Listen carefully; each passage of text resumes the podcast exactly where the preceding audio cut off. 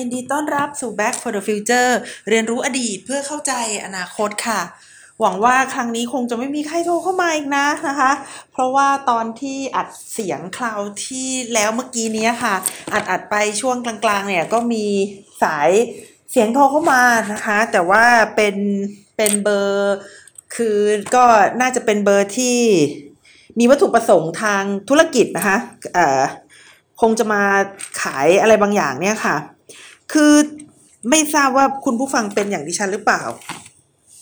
ปัจจุบันเนี้ยคนไม่ค่อยโทรเข้ามาหากันนะคะ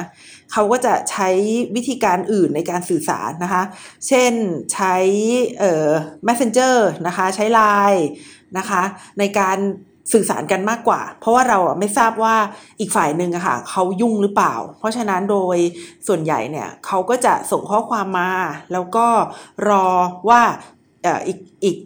อีกปลายสายเนี่ยอีกอีกคนนึงเนี่ยเขาว่างหรือเปล่านะคะเขาก็ค่อยๆตอบกลับเราในช่วงเวลาที่เขาว่างก็ได้นะคะ เพราะว่าตอนนี้เราจะบอกว่าเเวลาที่คนทำงานนะคะกับเวลาที่คนพักผ่อนเนี่ยบางทีมันมันไม่ได้ fix นะคะว่าจะเป็นแปดโมงเช้าห้าโมงเย็นนะคะเสมอไปเนี่ยบางทีนะคะช่วงเวลาการทำงานหรือว่าการติดต่อกับสาธารณะของแต่ละคนเนี่ยมันเป็นช่วงเวลาที่ไม่ค่อยจะ fix ตายตัวนะคะจำกัดตายตัวว่าเป็นเวลาไหนนักนะคะ เพราะฉะนั้นเนี่ยก็ต้อง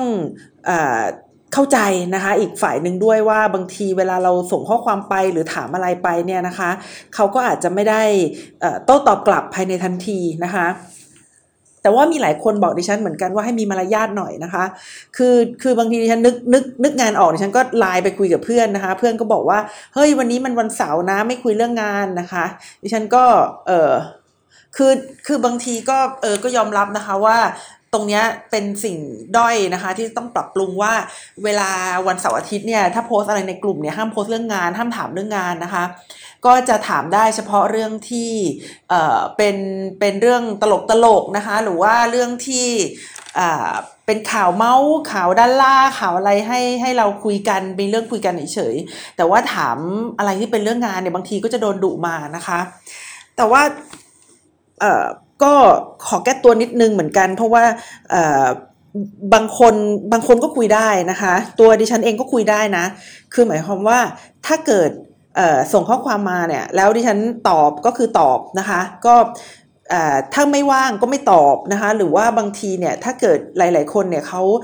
ส่งข้อความมาหลังสองทุ่มเป็นต้นไปเนี่ยดิฉันก็จะไม่ตอบแต่ไม่ตอบหรือว่าไม่ไม่โทรกลับเนี่ยไม่ได้หมายความว่าโกรธหรือว่าอะไรนะคะ แต่ว่าสองทุ่มเนี่ยคือเราหลับแล้ว ถ้าไม่หลับนะคะ ก็จะปิดไฟนอนคุยกับลูกนะคะ ก็จะคุยโน่นคุยนี่ไปจนกระทั่งเขาหลับนะคะจะเล่านิทานไปอะไรไปเนี่ย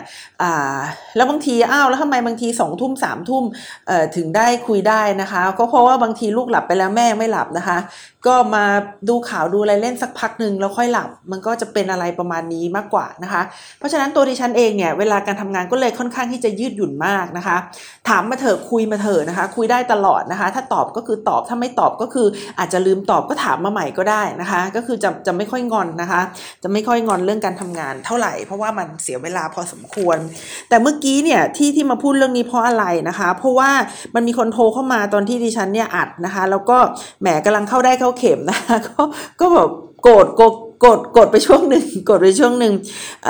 ปกติเวลาที่ฉันจะอัดอะไรแบบนี้ดิฉันก็จะปิด ปิดสัญญาณทั้งหมดนะคะไม่ว่าจะเป็นสัญญาณอินเทอร์เน็ต หรือว่าเป็นสัญญาณ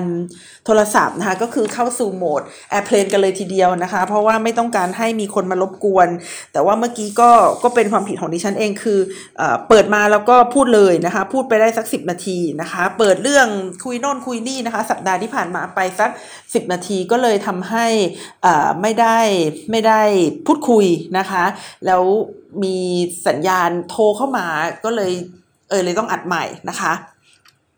ทีนี้โดยปกติแล้วเนี่ยเอ่อจะคุยนะคะคุยกับญาตินะคะคุยกับน้องสาวนั่นแหละค่ะจะคุยโดยผ่านทางเอ่อ messenger นะคะ ยกเว้นเป็นเรื่อง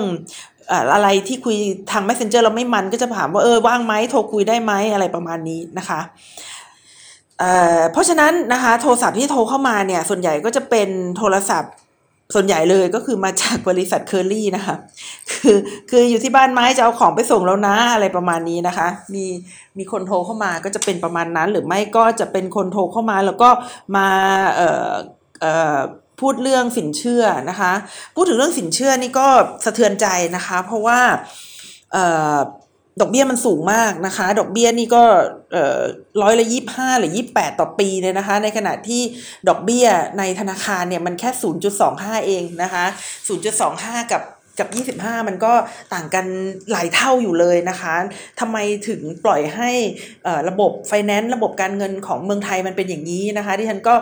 ก็ ปวดร้าวเป็นอย่างยิ่งนะคะ แต่ก็บอกว่าช่วงนี้เนี่ยนะคะ จริงๆแล้วก็ตลอดช่วงที่ผ่านมานั่นแหละนะคะ ก็คือเป็นเป็นเป็นเป็นอะไรที่เราต้องใช้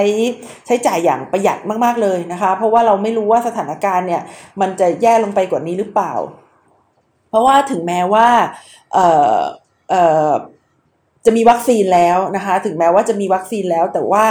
ก็หันมามองดูเนี่ย อะไรอะไรมันก็ไม่ได้จะฟื้นขึ้นอย่างรวดเร็วอย่างที่เราคิด ว่าวัคซีนจะเป็นโฮลิเกลวัคซีนจะเป็นกระสุนเงินนะคะที่ปราบแวมไพร์ได้อะไรอย่างเงี้ยมันมันก็ไม่ใช่นะคะ เพราะว่าอย่างเมื่อ 3 สัปดาห์ที่แล้วเนี่ยท่านท่านนายกรัฐมนตรีของ สิงคโปร์นะคะยังออกมาบอกเลยว่าต้องขอโทษด้วยนะ ที่แม้ว่าจะฉีดวัคซีนแล้วเนี่ยเศรษฐกิจนะคะก็ยังไม่ได้ฟื้นเร็วนะคะอย่างที่คิดนะคะมันมันก็มีสาเหตุมาจากหลายปัจจัยนะคะที่ฉันก็ได้ฟังพวกกูรูทางการเงินพูดในหลาย ๆ พอดแคสต์นะคะแล้วก็ฟังตอนนั่งรถกลับบ้านเป็นเป็นรายการวิทยุด้วยเนี่ยก็ฟังแล้วก็ คือฟังแล้วก็ปอดแหกนะคะ คือคือเขาบอกประมาณว่าตอนนี้ปริมาณเงินสดในโลกมันลดร้อยลงมากนะคะ แล้วก็มันก็เลยทำให้เอ่อ transaction ต่างๆ เนี่ยมันมันมันมีปัญหานะคะ แล้วก็เขาก็พูดขู่ๆไว้อะว่า นรกจริงกำลังจะมาอะไรอย่างเงี้ยนะคะดิฉันดิฉันฟังก็ไม่ค่อยเข้าใจ เพราะมันเป็นภาษาไฟแนนซ์แต่ก็พยายามไปหาฟังเพิ่มเติมนะคะ บางทีก็รู้สึกว่ามันเป็นคอน spiracy เหมือนกันก็คือคือคือครั้งแรกเลยที่ฟังเนี่ยรู้สึกว่ากลัวนะคะครั้งแล้วก็เอ่อ พอฟังไปฟังมาก็ฟังไม่รู้เรื่อง ก็เพราะว่าเออไม่แน่ใจว่าเขาหมายถึงอะไรกันแน่นะคะ แล้วก็ไปฟังมาเรื่อยๆเรื่อยๆก็บางทีก็รู้สึกว่าเอ้ยบางทีมันเป็น conspiracy หรือเปล่านะคะ หรือว่าเออฟังไปฟังมาแล้วก็เกิดความ กลัวเกิดความว่าเฮ้ยทุกอย่างนี้มันจะเกิดขึ้นโดยมีคนมีคนตั้งใจไว้เลยหรืออะไรอย่างเงี้ยนะคะ แต่ว่าดิฉันเข้าใจว่าพวกพวกเนี้ยมันมันก็มีทั้งความจริงแล้วก็ความลวงนะคะ เราก็ต้องฟังจากหลาย ๆ สื่อนะคะ วิธีการที่เราจะเอาชนะข่าวลวงนะคะ ก็คือการการฟังจากหลาย ๆ สื่อ แล้วก็พยายามถามตัวเองนะคะ ว่ามันเป็นอย่างนี้ใช่หรือไม่นะคะ เออเมื่อเออเดี๋ยวขอขั้นด้วยเรื่องหนึ่งเมื่อเมื่อเช้าฟังอาจารย์สมฤทธิ์ลือชัยนะคะ ซึ่งท่านก็ได้พูดถึงเรื่องแบบนี้นะคะ คือคือคือจริง ๆ แล้วมันเป็นคลิปเก่าแล้วแหละ แล้วก็ดิฉันก็ฟังคลิปนี้นะคะ ก็ตลกดีเพราะอาอาจารย์สมฤทธิ์บอกว่า เอ้ย คุณเรื่องแบบนี้เนี่ยมันมันคุณคุณคิดดูสิว่าแบบนี้ตอนที่มาจากพม่านะคะ มามาจากมาละแม่งเนี่ย ตามเจ้าน้อยมาที่พม่าเออมาที่เชียงใหม่นะคะ ตามมาแล้วก็ต้องตัดผมเป็นชายนะคะ พออยู่ได้ 3 4 เดือนพอส่งกลับนะคะ ก็สยายผมมาเช็ดพระบาทของเจ้าน้อยได้เนี่ยไอช่วงระยะเวลานั้นเนี่ย ผมมันจะยาวอะไรขนาดนั้นนะคะ ดิฉันฟังแล้วฉันก็เออเออขำดีนะคะว่าเอออาจารย์เขาก็เข้าใจคิดเนาะเออมันก็จริงคือคือคือดิฉันฟังเพลงนี้หรือว่าเออได้ อ่านหนังสือนะคะที่เขียนเกี่ยวกับ เจ้าน้อยนะคะกับมัมเมียเนี่ยก็มานานแล้วแต่ก็ไม่เคยถามตัวเองในเรื่องนี้สักทีนะคะว่า เอ๊ท่านก็มาอยู่เมืองล้านนานนะคะมาอยู่เชียงใหม่ได้ไม่นานนะคะ จากที่แอบนะคะติดตามเจ้าน้อยมาเนี่ยแล้วทำไมผมถึงยาวนะคะขนาดที่ไปเช็ดพระบาทนะคะของเจ้าน้อยได้เลยหรือนะคะ แล้วก็ท่านก็บอกว่ามันมีพิรุธหลายอย่างนะคะที่ทำให้เห็นว่าจริง ๆ เรื่องนี้เนี่ยต้นตอเนี่ยมาจากคนคนเดียวนะคะก็คือผู้เขียนตำนานอะไรพวกนี้แล้วก็มีการนำไปใส่นะคะจนกระทั่งกลายเป็นตัวตนนะคะเพราะว่าท่านเนี่ยอาจารย์สมฤทธิ์เนี่ยท่านด้วยความที่ท่านอินเนื้อฮะกับเรื่องนี้มากตั้งแต่สมัยยังเป็นวัยรุ่นนะคะ สมัยตั้งแต่ยังเรียนที่มหาวิทยาลัยเชียงใหม่เนี่ยก็ตามนะคะตามไปถึงมะละแม่งแล้วก็พยายามไปดูว่าอ่าจะพอมีใครนะคะพูดถึงเรื่องเอ่อ มามียบ้างหรือเปล่านะคะ ก็ก็ไม่พบอะไรประมาณนี้นะคะดิฉันฟังแล้วก็เออเนาะมันก็คือคือคือมันเคยเป็นวาระแห่งแห่งเมืองเชียงใหม่เลยทีเดียวนะคะ มีการจัดสัมมนานะคะ มีการเออร้องร้องเพลงนะคะ มีเพลงเพราะๆเลยทีเดียวนะคะ แล้วก็มีละครนะคะ มีทั้งละครเวทีนะคะ แล้วก็ละครทีวีด้วยนะคะ ที่พูดเรื่องนี้เนี่ยดิฉันเองก็คือ คือฟังแล้วก็เออเนาะทำไมท่านทำไมตอนนั้นไม่ไม่ฉุกคิดเฉลียวใจนะคะ แล้วก็จริงๆอาจารย์สมฤทธิ์พูดอีกหลายเรื่องนะคะพูดอีกหลายเรื่องอย่างเช่น เรื่องของความไม่ตรงว่าช่วงเวลานั้นเนี่ยมันไม่ใช่ช่วงเวลาที่สยามนะคะต้องกลัวภัยของ อังกฤษนะคะในการเข้ามาครอบครองล้านนาแล้วนะคะ แต่ว่าตอนนั้นสยามเนี่ยได้ครอบครองล้านนาแล้วนะคะท่านก็พูดถึงเรื่องของปีนะคะ ที่เกิดเหตุการณ์นี้ขึ้นว่ามันไม่ค่อยสอดคล้องกับเรื่องความตึงเครียดนะคะ ในทางการเมืองระหว่างประเทศนะคะ ซึ่งเออก็จริงนะคะ ตัวตัวที่ฉันฟังก็ก็เป็นการเปิดเปิดมุมมองใหม่นะคะ แล้วที่สำคัญก็คือว่าเออมันทำให้เราเนี่ยได้มาบอกตัวเองนะคะว่า ในการรับสื่อมากมายในยุคนี้เนี่ยถ้าเรารับสื่อโดยไม่ถามไม่เอ๊ะนะคะไม่ไม่เป็นคนที่สงสัยอยู่เสมอเนี่ยนะคะ เราก็อาจจะอาจจะได้รับข้อมูลที่ผิดก็ได้นะคะ แล้วก็อีกอย่างหนึ่งคืออย่า อย่ากลัวหรือว่าอย่าอายนะคะ เวลาที่เราเราต้องยอมรับว่าเราผิดนะคะ เพราะว่าเรื่องผิดเนี่ยมันก็เกิดขึ้นได้อยู่เสมอ แล้วก็มันมีการเปลี่ยนแปลงได้อยู่เสมอนะคะวันหนึ่งเราเราเคยอาจจะเชื่อว่าอของมันจะต้องตกมาจากที่สูงลงสู่ที่ต่ำเสมอ เพราะว่ามีแรงดึงดูดนะคะ อีกวันหนึ่งมันก็อาจจะมีการเปลี่ยนแปลงไปแล้วนะคะว่า เอ้ยมันไม่จำเป็นนะในสภาพที่ปราศจากแรงโน้มถ่วงเนี่ยของมันอาจจะไม่ตกจากที่สูงลงสู่ที่ต่ำก็ได้นะคะ บางทีมันก็มีทฤษฎีใหม่ ๆ เข้ามาเสมอนะคะก็อย่าอายหรือว่าอย่าอย่าปิดกั้นตัวเองนะคะ ที่จะยอมรับว่าเราผิดนะคะ แล้วก็เปิดใจนะคะ ให้กับความรู้ใหม่ ๆ อยู่เสมอนะคะสำหรับวันนี้ค่ะ วันนี้ที่ฉันต้องการพูดเรื่องอะไรนะคะ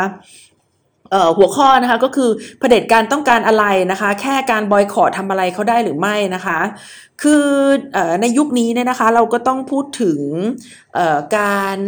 ขึ้นนะคะมาดำรงตำแหน่งนะคะเป็นประธานาธิบดีของอประธานาธิบดีนายโจไบเดนนะคะของสหรัฐอเมริกา ซึ่งดิฉันเนี่ยก็ได้พูดมาตั้งแต่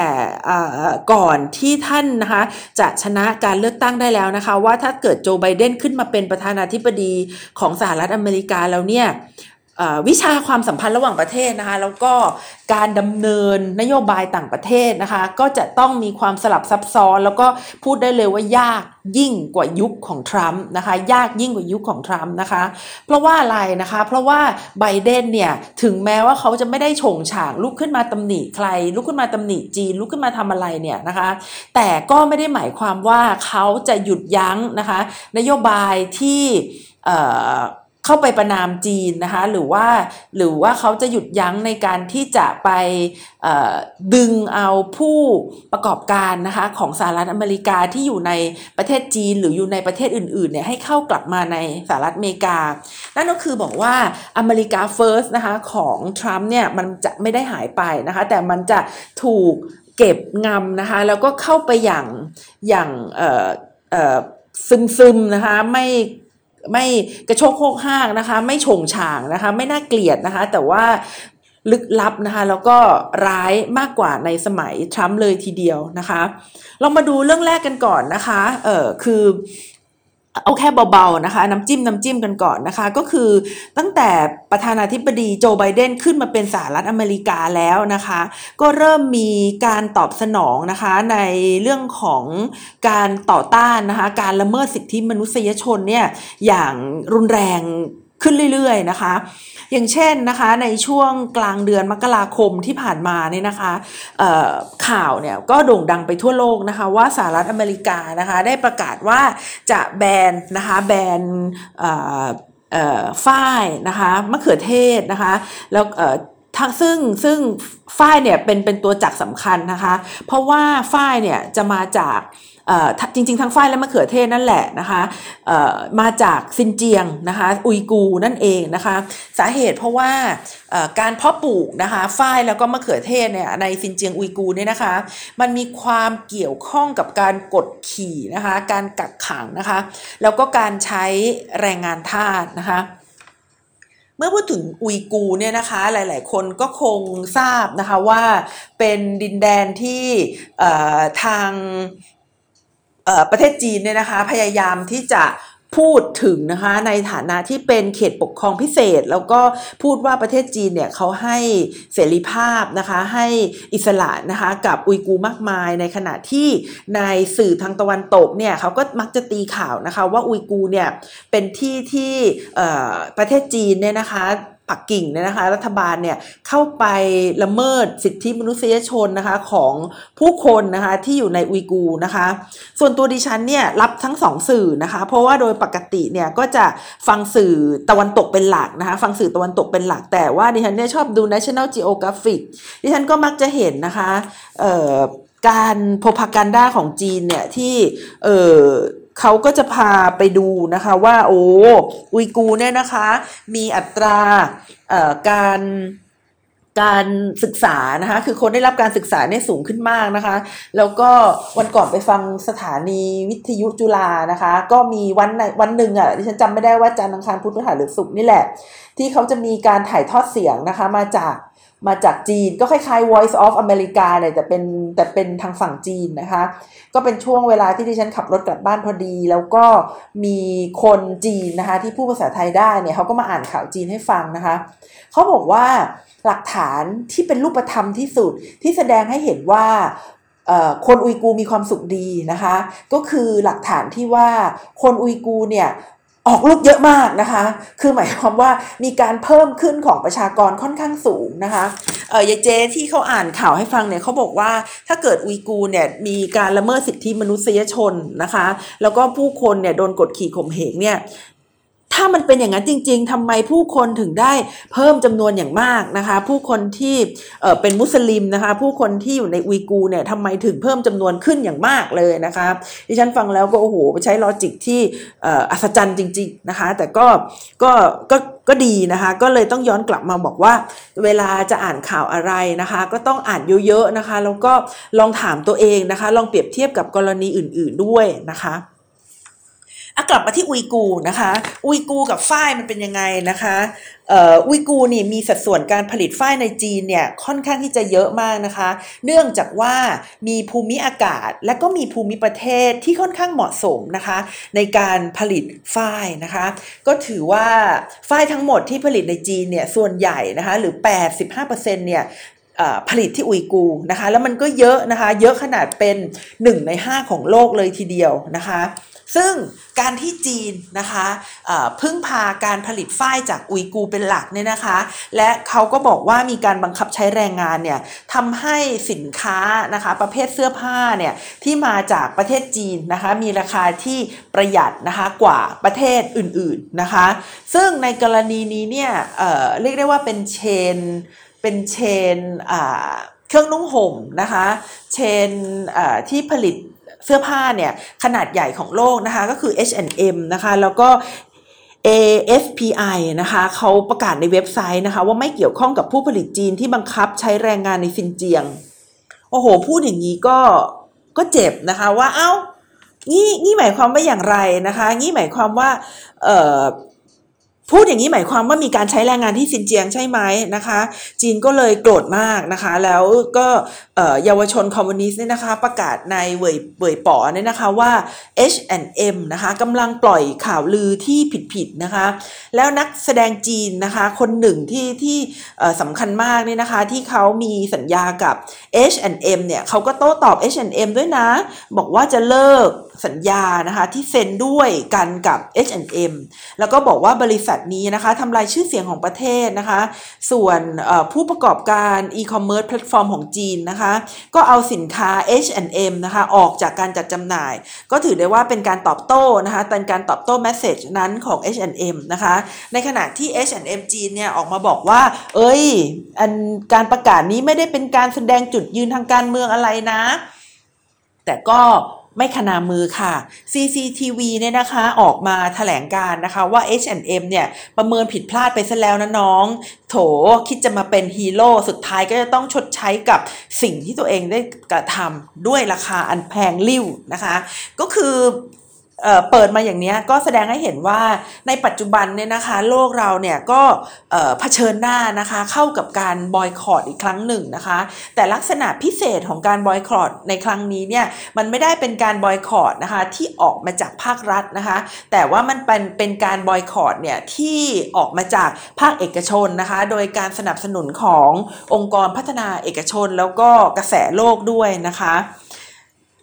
นอกจากนี้แล้วนะคะ นอกจากองค์กรพัฒนาเอกชนกระแสโลกแล้วก็เอกชนนะคะ บริษัทเอ่อตัวตัวคือคือตัวบริษัทตัวเอ่อ NGO ออกมาแล้วเนี่ยรัฐก็ออกมานะคะ โดยอังกฤษนะคะแคนาดาสหรัฐอเมริกายุโรปเนี่ยนะคะ ก็ประกาศคว่ำบาตรนะคะ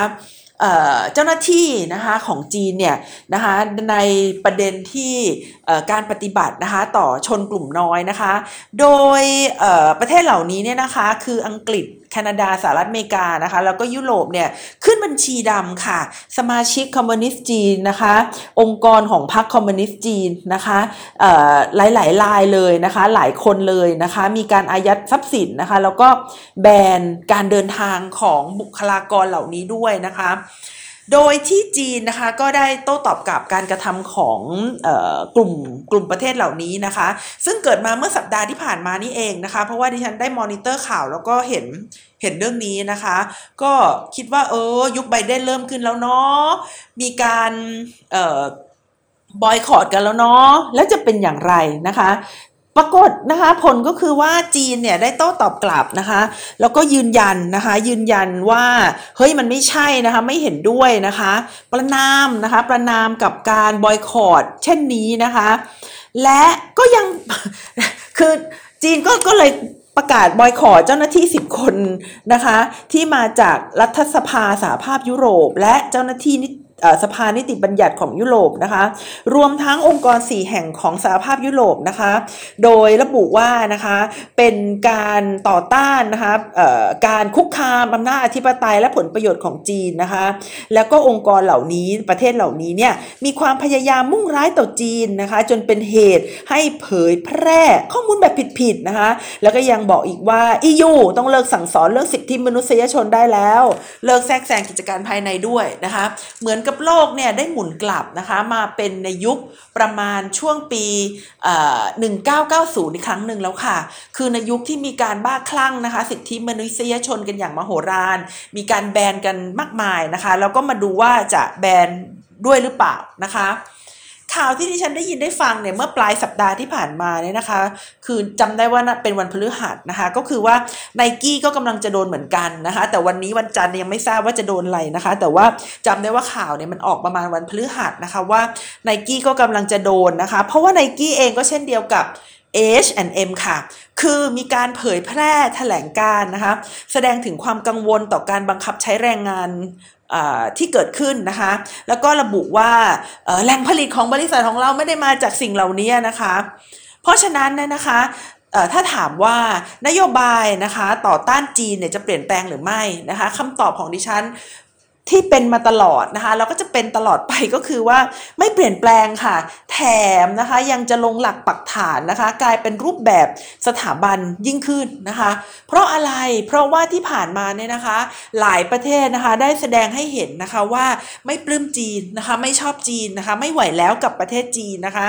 หลายประเทศนะคะหันหลังให้กับจีนนะคะ แล้วก็มีกรอบความร่วมมือนะคะ ที่แสดงจุดยืนชัดเจนว่าไม่เอาจีนนะคะ เช่นแคนซักหรือควอดนะคะ เดี๋ยวเราจะมาดูกันว่ามันคืออะไรนะคะ แล้ว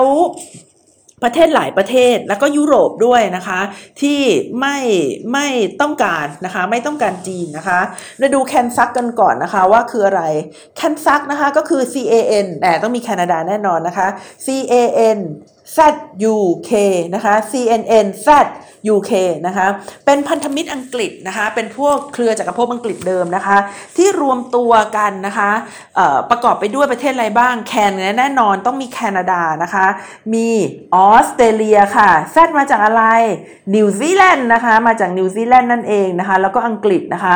ก็ประกอบไปด้วย 4 ประเทศคือแคนาดาออสเตรเลีย นิวซีแลนด์และอังกฤษนะคะเขารวมตัวกันนะคะมาตั้งแต่ปลายปีที่แล้วนะคะ จากปัญหานะคะการที่ไม่เห็นด้วยในการที่ประเทศจีนนะคะบีบบีบบีบบังคับนะคะให้ฮ่องกงเนี่ยทำตามกฎหมายความมั่นคงใหม่นะคะซึ่งออกมาโดยประเทศจีนนะคะเเขาบอกว่าจีนเนี่ยเป็นฝ่ายผิดสัญญาเรื่องหนึ่งประเทศ 2 ระบบตั้งแต่ต้น เมื่อผิดสัญญาแล้วเนี่ยจะมาทำแบบนี้ก็ไม่ได้นะคะ เพราะฉะนั้นแคนซักนะคะซึ่งประกอบไปด้วย 4 ประเทศยักษ์ใหญ่ ซึ่งเป็นประเทศที่เป็นเสรีนิยมประชาธิปไตยนะคะ แล้วก็เคยอยู่ภายใต้เครือจักรภพเดียวกันกับฮ่องกงนะคะ ก็รู้สึกไม่พอใจเป็นอย่างยิ่งนะคะ ที่ประเทศจีนนะคะทำผิดสัญญาในในสายตาประเทศเหล่านี้คือคือเขามองว่าจีนทำผิดสัญญานะคะ แต่จีนบอกว่าไม่ได้ทำผิดสัญญาอะไร แล้วก็ฮ่องกงเนี่ยนะคะอยู่ภายใต้อำนาจอธิปไตยของจีน ก็คือเขามองกันคนละมุมนะคะ มาดูควอดนะคะควอดนี่ประกอบไปด้วยอะไรบ้างนะคะควอดนี่ก็คือเป็นกลุ่มอินโดแปซิฟิกนะคะซึ่งประเทศก็มีหลายประเทศนะคะ อย่างเช่นสหรัฐอเมริกานะคะญี่ปุ่นนะคะอินเดียแล้วก็ออสเตรเลียนะคะ ซึ่งเป็นประเทศที่เป็น เป็นเป็นปรปักนะคะ คือไม่ได้เป็นมิตรนะคะ กับประเทศจีนทั้งนั้นเลยนะคะ ร่วมมือกันนะคะในหลากหลายมิตินะคะ ทั้งในด้านความมั่นคงนะคะ เศรษฐกิจนะคะ การทูตการค้านะคะลิขสิทธิ์ทางปัญญาด้วยนะคะ ซึ่งมีจุดยืนนะคะต่อต้านจีนนะคะ โดยเน้นใช้หลักสันติภาพนะคะ เพื่อ ขจัดความขัดแย้งนะคะ นี่ก็คือ Quad นะคะ ซึ่งล่าสุดเนี่ยเมื่อเช้าเนี้ยเห็นเพื่อนแชร์มาให้ฟังนะคะว่าญี่ปุ่นเนี่ยเขาขายอาวุธให้อินโดนีเซียนะคะ ซึ่งฟังแล้วก็ไม่แปลกใจอะไรนะคะที่ฉันเคยพูดไว้ใน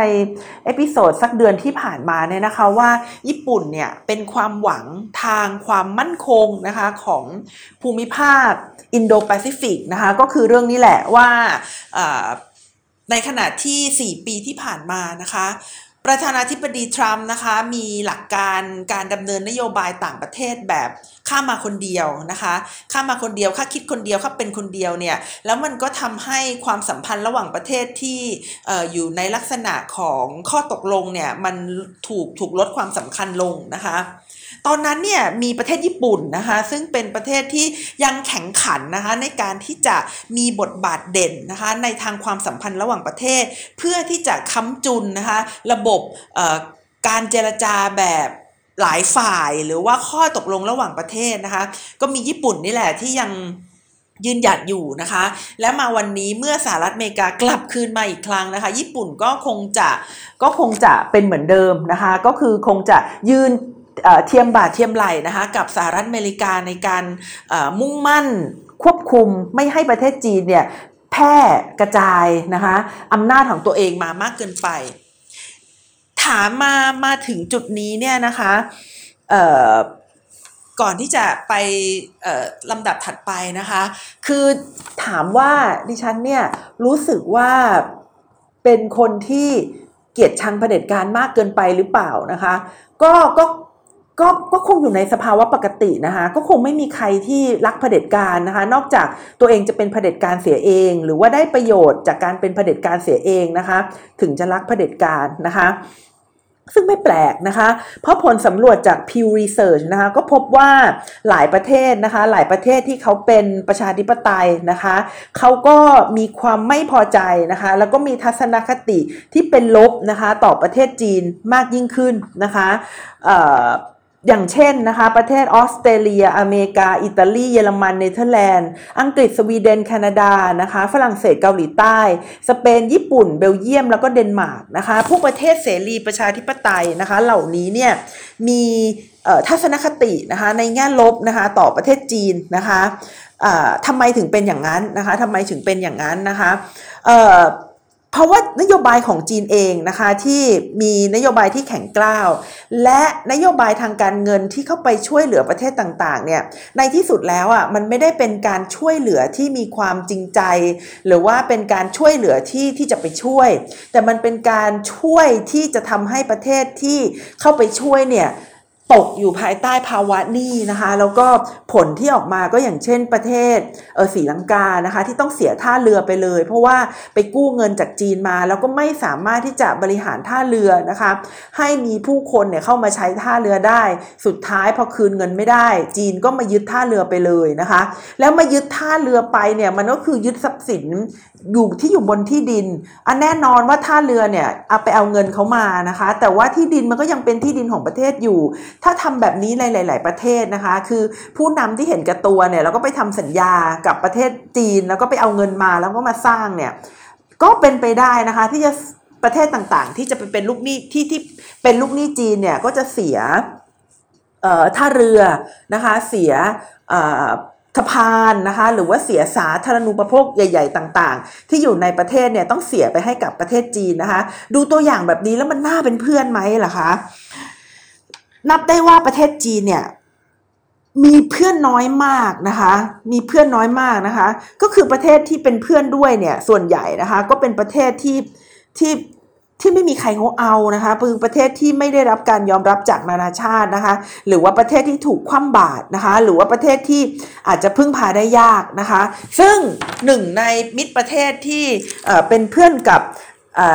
จีนนะคะก็คือประเทศไทยด้วยนะคะ เช่นเดียวกับประเทศอื่นๆ ก็คือเกาหลีเหนือนะคะปากีสถานกัมพูชา ฟิลิปปินส์ก็ดูสิคะดูสิคะว่าประเทศเหล่านี้ที่ที่ที่เชียร์จีนเนี่ยเขา ผู้นำได้ประโยชน์จากจีนนะคะ แต่ว่าประชาชนเนี่ยไม่ได้ประโยชน์จากจีนเท่าไหร่เลย มาดูรัสเซียนะคะ รัสเซียก็เป็นเพื่อนที่ทรงอิทธิพลของจีนมากนะคะนับตั้งแต่สีจิ้นผิงนะคะขึ้นเป็นผู้นำนะคะสูงสุดของประเทศจีนเนี่ยในปี 2012 นะคะเขาเนี่ยได้สร้างความสัมพันธ์ที่แนบแน่นนะคะแล้วก็เด่นชัดนะคะกับรัสเซียนะคะโดยไปเยือนนะคะรัสเซียเนี่ยแล้วก็เชิญรัสเซียให้มาก็คือเป็นการพบปะแบบระดับผู้นำนะคะหลายครั้งนะคะและสีจิ้นผิงเนี่ยก็มักจะกล่าวชมปูตินนะคะว่าเป็นเพื่อนที่ดีที่สุดนะคะเป็นเพื่อนที่ใกล้ชิดที่สุดนะคะเพราะอะไรนะคะเพราะทั้งสองประเทศเนี่ยในฐานะยักษ์ใหญ่ทั้งคู่เนี่ยนะคะเขาแบ่งผลประโยชน์ร่วมกันได้ลงตัวอยู่นะคะ ยังแบ่งผลประโยชน์รวมกันได้ลงตัวอยู่นะคะ ก็คือผู้นำเขารักกันแต่เราไม่รู้นะคะว่า ประชาชนเขารักกันหรือเปล่า แต่เอาเหอะผู้นำรักกันนะคะ มีการขยายความร่วมมือนะคะ ด้านความมั่นคงร่วมกันนะคะ มีการแลกเปลี่ยนนะคะทางการทหารนะคะ มีข้อตกลงแบบลับนะคะอ้าวอ้าวถ้าเป็นข้อตกลงแบบลับประชาชนก็ไม่รู้นะคะ แล้วก็อาจจะไม่ได้ประโยชน์อะไรนะคะ มีการซ้อมรบนะคะ มีความร่วมมือนะคะในอุตสาหกรรม ด้านการป้องกันประเทศร่วมกันนะคะ แค่นี้ก็เห็นแล้วนะคะว่ามันเป็นความร่วมมือนะคะระหว่างพวกทหารนะคะพวกเผด็จการอำนาจนิยมนะคะเป็นความร่วมมือระหว่างกลุ่มเดียวกันนะคะ แต่อย่างไรก็ตามเนี่ยก็ยังก็ยังไม่ได้ไว้วางใจกันอย่างสุดๆนะคะคือคือเป็นเป็นเป็นเพื่อนที่สนิทกันที่สุดอะแต่ก็ไม่ได้หมายความว่าทั้งสองประเทศนี้จะจริงใจต่อกันนะคะทำไมทำไมถึงเป็นอย่างนั้นนะคะ เพราะว่ารัสเซียนะคะเขาเขาเเขาก็ต้องเกิดคือคือในฐานะที่รัสเซียเป็นประเทศมหาอำนาจเนี่ยลักษณะหนึ่งของประเทศมหาอำนาจนะคะก็คือว่าย่อมไม่ต้องการให้เกิดการเปลี่ยนแปลงนะคะไม่ต้องการให้สถานภาพมีการเปลี่ยนแปลงไป เพราะว่าถ้าสถานภาพมีการเปลี่ยนแปลงไปเนี่ยก็มีแนวโน้มที่ตัวเองเนี่ยจะมีอำนาจลดลงนะคะ คือจีนเนี่ยเขากำลังพยายามขยายอิทธิพลของตัวเองนะคะในในประเทศที่เคยเป็น ดาวดาวดาวดาวอะไรเดียดาวเทียมนะคะคือคือประเทศที่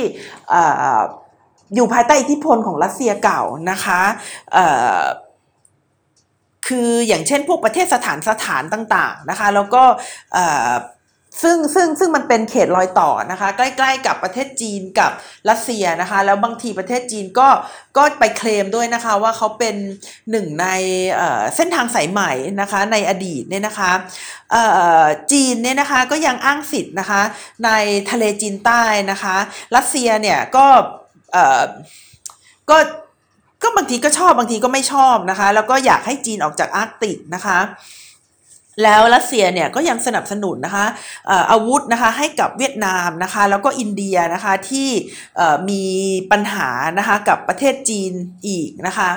แล้วในปัจจุบันเนี่ยถ้าเราเห็นเมื่อประมาณวันศุกร์ที่ผ่านมานะคะ เราก็ยังเอ้ยวันเสาร์วันที่วันนี้ยี่สิบเก้ายี่แปดยี่สิบเจ็ดวันเสาร์ที่ผ่านมาเนี่ยนะคะ ที่รัฐมนตรีช่วยว่าการกระทรวงกลาโหมของรัสเซียนะคะเป็น เป็นประเทศที่ไปเยือนพม่านะคะ แล้วก็กล่าวสนับสนุนประชาธิปไตยโดยทหารนะคะของพม่าอย่างจริงจังเนี่ยแต่สนับสนุนประชาธิปไตยอะไรมีการยิงยิงเข้าไปแล้วเนี่ยนะคะ คนคนตายนี่ก็ก็อย่างน้อย 440 คนแล้วนะคะ มันเป็นการเอ่อเอ่อสนับสนุนนะคะประชาธิปไตยอย่างไรนะคะ ก็ก็พิลึกอยู่พอสมควรนะคะเอ่อ คือรัสเซียนะคะก็หนุนหลังพม่านะคะหนุนหลังพม่าอย่างอย่างอย่างชัดเจนนะคะอย่างอย่างที่บอกนะคะว่าไปในวันกองทัพพม่านะคะเมื่อวันเสาร์ที่ผ่านมาซึ่งลำลึกถึงจุดเริ่มต้นนะคะที่ทหารเนี่ยลุกขึ้นมาต่อต้านการยึดครองนะคะโดยจักรวรรดิญี่ปุ่นนะคะเมื่อปี 2488นะคะในช่วงสงครามโลกครั้งที่ 2 คือคือพูดแล้วมันก็ซับซ้อน ซับซ้อนนิดนึงนะคะในเรื่องของพม่าเนี่ยก็คือว่าพม่าเนี่ยเขาเคยถูกครอบครอบครองโดยอังกฤษนะคะแต่ว่าไม่ได้ถูกครอบครองโดยอังกฤษแบบแบบเป็นประเทศประเทศอาณานิคมนะแต่ว่าคืออังกฤษเนี่ยเขามาปกครองอินเดีย แล้วก็ให้อินเดียเนี่ยปกครองพม่าอีกทีหนึ่งก็คือเป็นประเทศแบบแบบ ประเทศประเทศหลานนะคะไม่ไม่ไม่ไม่ไม่ได้เป็นประเทศเมืองแม่เมืองลูกกัน แต่เป็นประเทศเมืองเมืองย่าเมืองหลานกันอะไรทำนองนี้เนี่ยนะคะเอ่อก็เลยค่อนข้างที่จะที่จะ มีสถานภาพเอ่อเอ่อแย่นิดนึงนะคะ ในตอนแรกเลยเนี่ยทหารพม่าเขาก็ต่อต้านจักรวรรดินิยมอังกฤษนะคะ ก็ต่อต้านแล้วพอดีว่ามีสงครามโลกครั้งที่สองนะคะ แล้วกองทัพญี่ปุ่นเนี่ยก็เข้าไปยึดนะคะพม่าได้ แล้วทหารพม่าเนี่ยบางส่วนนะคะก็ไปเข้ากับญี่ปุ่นนะคะบางส่วนก็ไปเข้าก็ก็ก็ต่อต้านญี่ปุ่นนะคะที่ที่ไป ที่ไปเข้ากับญี่ปุ่น เพราะว่าคิดว่าญี่ปุ่นเนี่ยจะมาช่วยขับไล่อังกฤษให้ออกไปได้นะคะ แต่พออยู่ไปอยู่มาสักระยะหนึ่งเนี่ยก็เห็นว่าญี่ปุ่นไม่ได้มีทีท่าว่าจะจะช่วยปลดแอกพม่านะคะ แต่กลับเข้ามาแสวงหาผลประโยชน์ แล้วก็คิดจะครอบงำพม่าอย่างถาวรมากกว่านะคะ เพราะฉะนั้นเนี่ยในปี 2488 นะคะก็คือในช่วงสงครามโลกครั้งที่2เนี่ยทหารพม่ากลุ่มหนึ่งเนี่ยเขาก็เลยมองว่าไม่ไม่อยากที่จะอยู่ภายใต้ท็อปบูธนะคะของทหารญี่ปุ่นอีกต่อไปแล้วนะคะ ทหารพม่าก็เลยลุกขึ้นมาต่อต้านทหารญี่ปุ่น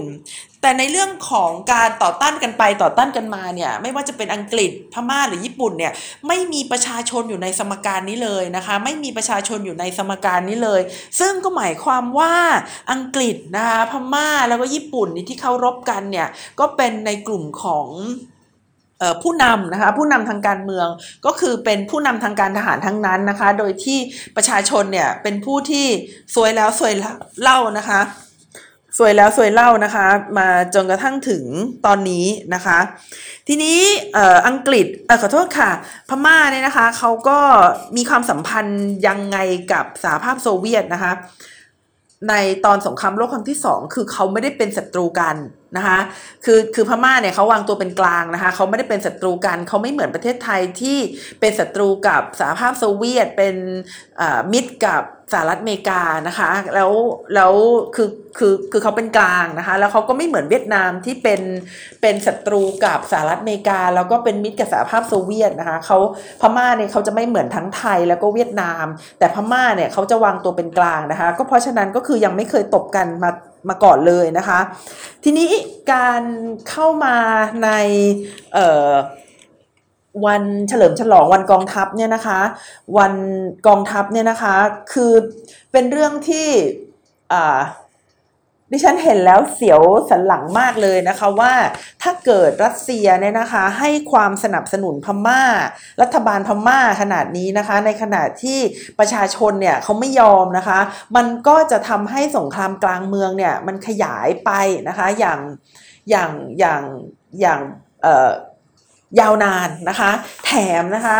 ก็ยังมีนะคะคำประกาศของผู้บัญชาการกองทัพบกนะคะของสหรัฐอเมริกานะคะออสเตรเลีย แคนาดา เดนมาร์ก เยอรมนี กรีซอิตาลี ญี่ปุ่น เนเธอร์แลนด์ นิวซีแลนด์ เกาหลีใต้ แล้วก็สหราชอาณาจักรนะคะก็คือกลุ่มประเทศที่เป็น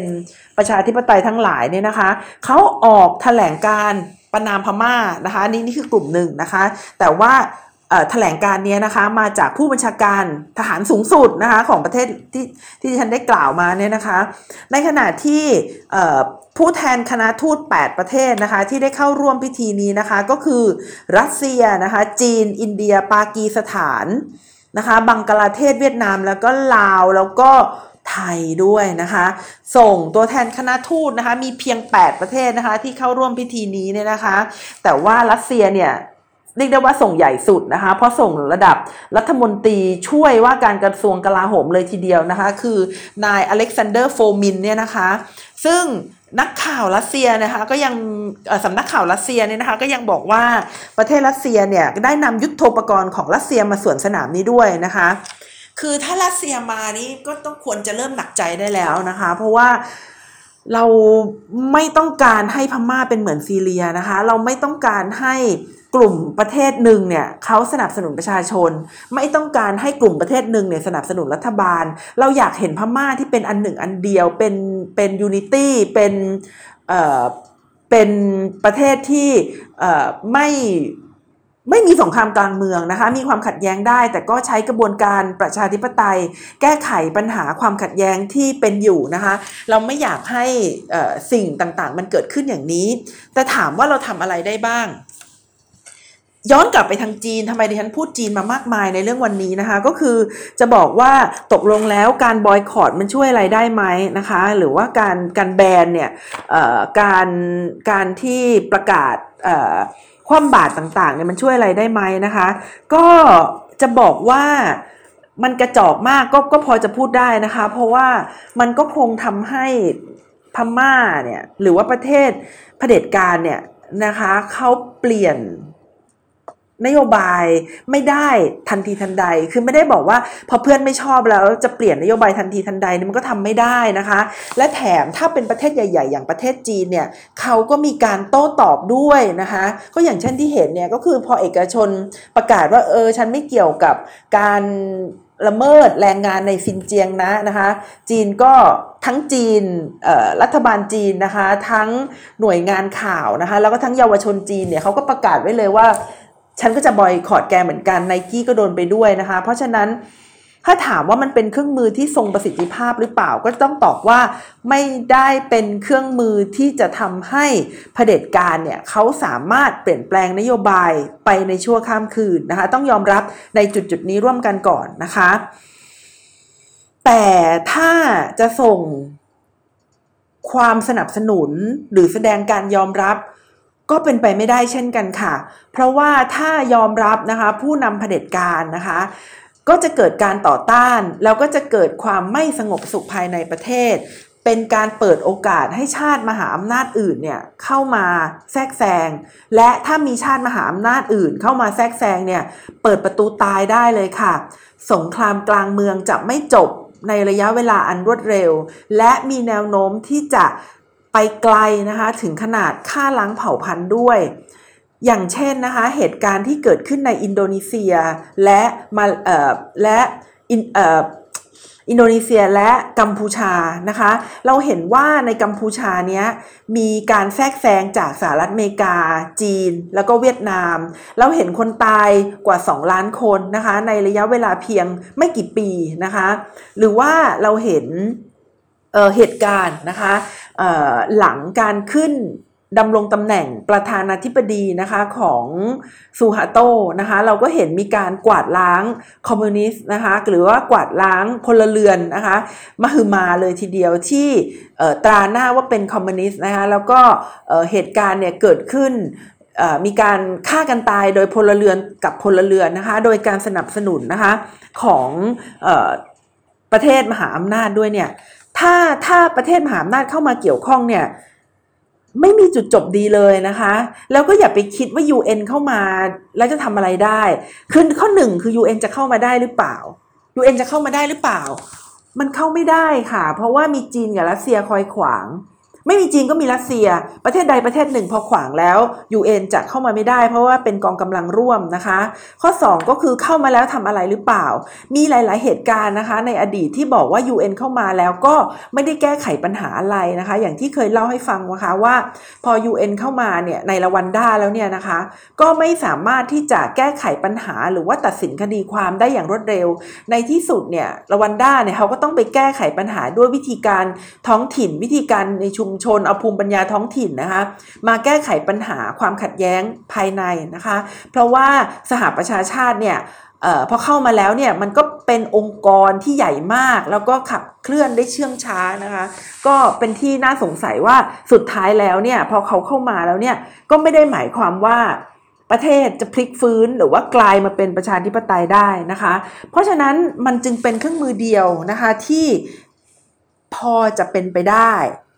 แม้ว่าจะเป็นเครื่องมือที่ได้รับการต่อต้านกลับมานะคะ อย่างมากเลยทีเดียวนะคะ แต่ว่าจะต้อง